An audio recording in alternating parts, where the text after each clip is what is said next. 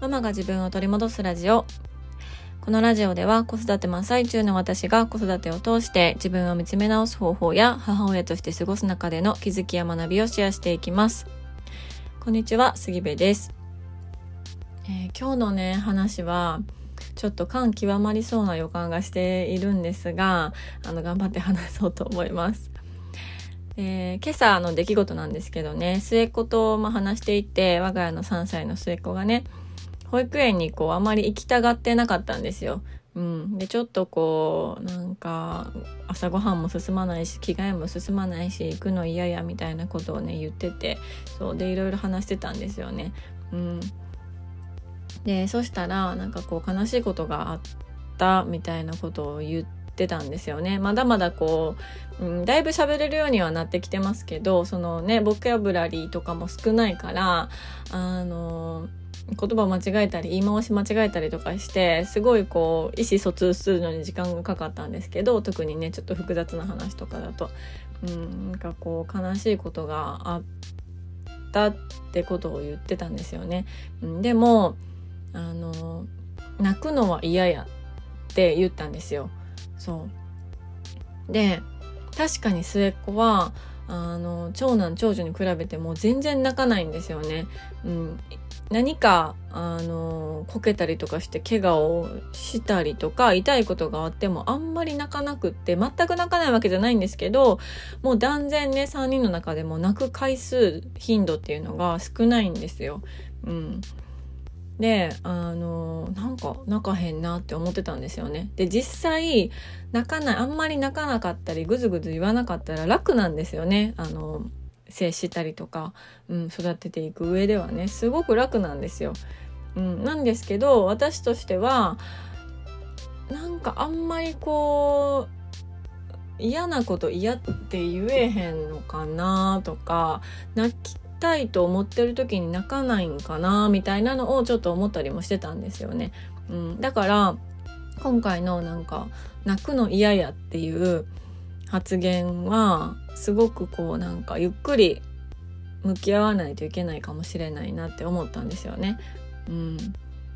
ということで、まあ、今日のテーマなんですが今日のテーマは「泣くことは悪ではない」というテーマでお話ししようかなと思います。でまあ末っ子にねその後も「えなんで泣くの嫌なん?」って言ったりとか「あの泣いたらダメって思ってるの?」とかいろいろ聞いてたんですよ。そうそしたらあのまあ、少し前にねパパと一緒に耳鼻科に行ってあの耳のお掃除をしてもらった時があったんですね。で耳鼻科って結構その耳のね穴にしかも子供の耳の穴ってちっちゃいからにピンセット入れるためにこうがんじがらめにすると思うんですよその子供を。まあ、親もだし看護師さんもなんか2人か3人ぐらい来てもう全身がんじがらめにして固定してあの耳見てもらうみたいな、うん、感じに、まあ、歯医者とかもそうですけどそうそうなるんだけど、まあ、泣かなかったらしいんですよね。うん、であのその時にまあその病院の帰りにねなんかパンの消しゴムみたいなのを、まあ、ご褒美みたいな感じでもらって帰ってきてたんですよね。でその時の話をしだしたんですね。結構前1ヶ月ぐらい前なんですけどその時の話を、ま、末っ子があのしてました。で泣かなかったからパンもらえた。病院行った時に泣かなくて偉いねって言ってパンもらえたって言ったんですよ。うん、で、まあ、その言葉しか、まあ、頑張って頑張ってねなんかこう伝えようと思って出てきた言葉がそれだったんですけど私はそのね末っ子の言葉を聞いてあ泣かなかったらいいことが起きる泣かなかったらご褒美がもらえる泣かなかったら褒めてもらえるって思ってるんやなもうこの年ですでにって思ったんですよね。そう思ったしやっぱりこう、うん、日本の文化的にというかねうん、こう感情を抑える方感情を出さないことが美徳だったりとか冷静でいられることがいいっていう風なねあの文化があるからちっちゃい頃からやっぱりあのもう泣かないの？みたいな感じで言われたりあの泣かなかったね偉いねって褒められたりとかって、まあ、私も実際ありましたしまだまだその今もね悪気ないですよもちろんその病院の先生だって看護師さんだってな誰も何も悪気ないですけどでもやっぱり自然にそういう言葉が出る文化っていうのがあるよなってすごい思ったんですよ。うん、その感情を抑えられたら褒められる感情を抑えることが美徳だっていう文化っていうのがやっぱりあるなって思ったんですよね。うん、で私はその感情自分の感情をコントロールして感情を抑えることを冷静でいることっていうのももちろん大事なことだし必要だとは思うんですよね。うん、でもだからといってその感情はちゃんと感じないといけないと思ってて、うん、でなんで感じないといけないかっていうと結局そのねあの見て見ぬふりした感情とか、まあ、名前のねつくほどでもないモヤモヤした気持ちって消えることはなくってどんどんどんどん積もっていくんですよね。まあ、前のエピソードでもあのいろいろ気持ちについては話してることもあるんですけどそうそうでどんどんどんどん積もっていっていると結局それが子育てであったりとか夫婦関係とかパートナーシップとか結構こう近い距離の人にあの爆発してしまいやすいなっていうのを、うん、感じているし、まあ、それがまあ事実かなって思うんですよね。そうでなんかこう悲しい時に悲しいって思えることとかなんか泣きたい時に泣けることとかっていうのってすっごい大事だなと思っててでまあ、もっと言うと悲しい時に悲しんだりとかぐずぐず言いたい時にぐずぐず言ったりとか泣きたい時に泣いたりしてもどんな自分でも受け止めてもらえる感覚、うん、どんな自分でも大丈夫ってまるな自分じゃなくても大丈夫っ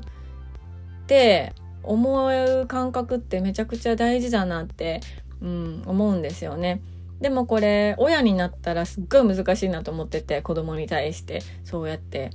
思いたいけど、日々の生活の中で普通に泣かれたら大変やし、泣き声ね、そんな1時間とかずっと聞いてたらめちゃくちゃイライラもするし、疲弊もするし、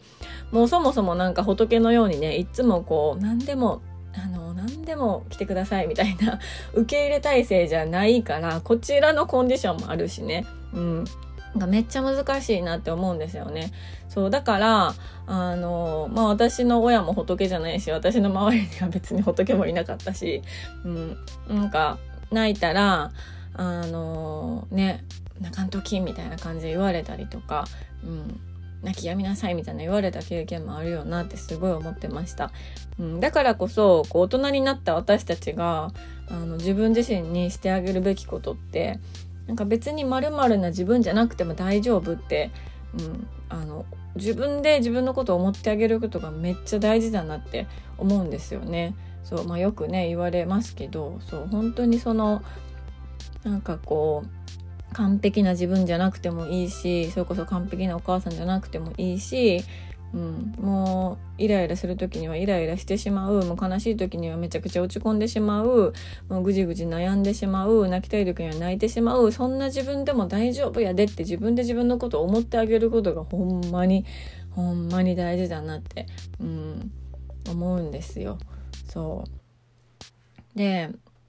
私自身もものすごくねこう泣くことって悪みたいな感じでずっとずっと思ってきたところがあるなっていうのを思い返してたんですよね。うん、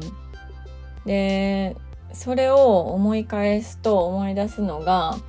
あの私が、まあ、長男を産んで初めての出産で長男を産んで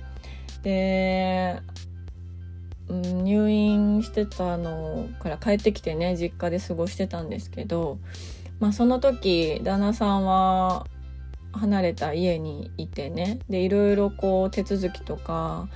あの名前のね手続きとかいろんな手続きをしてもらわないといけなかったんですよね旦那さんに。なんだけどあの旦那さんもめちゃくちゃ仕事が忙しくてすごいピリピリしてたんですよ。そうで一回行ったけど間違えてて不備があってもう一回行かないといけないみたいな、うん、でもそうなったら仕事調整ねあのしていかないといけないとか。ですごいピリピリしてて。で、でも私は本当に初めての子育てで、しかも母乳とかもずっと出なくて、夜も寝ない、母乳も出ない、もう体もねボロボロもうどうしたらいいのかわからん。この子をこうもう育てていけるんかっていう不安とかいろんなものがこう混ざり合っててあのもうそんなもう書類ぐらい ちょ下下今ちょっと巻いてしまった。書類ぐらい一人で行けるんやから行ってきてよみたいな感じでめちゃくちゃこう電話越しにね喧嘩になったことがあったんですよね。うん、で私はなんかもういやもう分かってよみたいな。私こんなにねもういろんなところが痛くてね上も下も痛くてね痛い割には母乳も出んしもうなんか息子はもうずっと泣いてるしもうどうしたらいいか分からんしもう本当にもうもうもうそれぐらいしてよみたいな。一人で調べてやってよみたいなね、うん、感じでこうイライラがだんだんこう涙に変わってきてで電話終わった後とかも一人でめっちゃ泣いてたんですよねあの部屋で。そうそしたらうちの実家にねいる父が部屋に入ってきてめっちゃ怒られたんですよ。あの泣くなみたいな感じで。そんなあの親にお前は親になったんやから子供の前で泣くなみたいなことを言われて、うん、で今になるとその父の気持ちもわかるっていうか、うん、まあ父もねずっと親をしてきてるわけだからその子供の前で親が泣くってことは、まあ、子供に心配させてしまうとか、ね、いろんなそういう意味があって言ったんだと思うんですけどでも私はそこまでの想像力ってその時もいっぱいいっぱいなんで働かなくてなんで私はいつも悲しい時に泣いたらダメなんてめっちゃ思ったんですよねそう思ったら余計涙止まらへんみたいな、うん、状況になってたなってことを思い出しました。うん、きっと、まあ、そうやってちっちゃい頃から私はあの泣くなって言われてきてたんかなっていうのもあの思ったりもしてたんですよね。うん、でも実際ちょっと覚えてないですけどでもなんかあの父にはすごくこう泣くことはダメみたいな感じで言われてたような気がしてそうってなった時になんか泣きたい時に泣けなかった自分ってうんなんかめちゃなんていうのかな自分の気持ちすらも自分で感じてあげられてなかったんかなみたいなねことを考えたりもしました。うん、ただ今思うのはその泣くこと自体は悪ではないと思うんですよね。うん、あのただ注意しないといけないのは泣く人を泣いている人を見ている人っていうのはどういうふうにその姿を受け取ってるかわからない、うん、そこだけはすごくこう注意しておかないといけないなって思うんですよでもその本人自分自身が泣くことっていうのは悪ではないしむしろその泣いてね自分の中からいろんなものを出すっていうのはめちゃくちゃいいことだと思うんですよ。うん、だからなんかもっともっと泣いてもいいと思うんですよね大人も。そうなのでまあそんなことでねあの娘末っ子を見てると泣くところを我慢してる末っ子を見てるとなんか自分の泣くのを我慢してきたこととかを思い出したりとか、うん、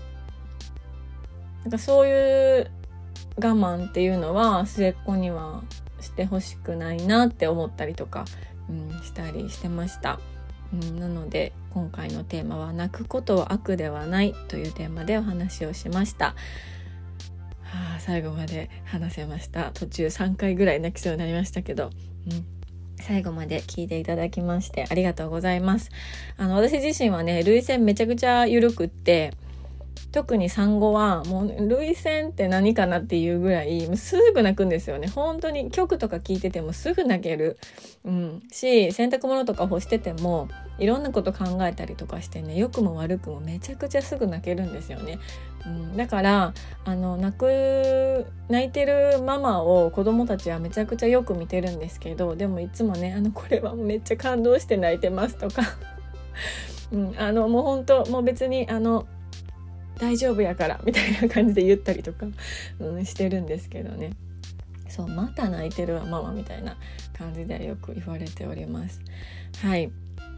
えー、そんなことで最後までね聞いてくださってありがとうございます、えー、ご意見ご感想あなたのエピソードなどありましたら是非 LINE の公式アカウントからメッセージをいただけましたら嬉しいです。えー、URL は概要欄に貼ってあります。あとですね、あの、このポッドキャストを開いていただいた時に、あの、フォローするっていうボタンというか、ところがあるんですね。で、そこをタップしてもらうと、あの、最新の回がね、お知らせで届くようになりますので、それもぜひぜひね、フォローしていただければ嬉しいなと思っております。では、えー、今日も素敵な一日になることを願っております。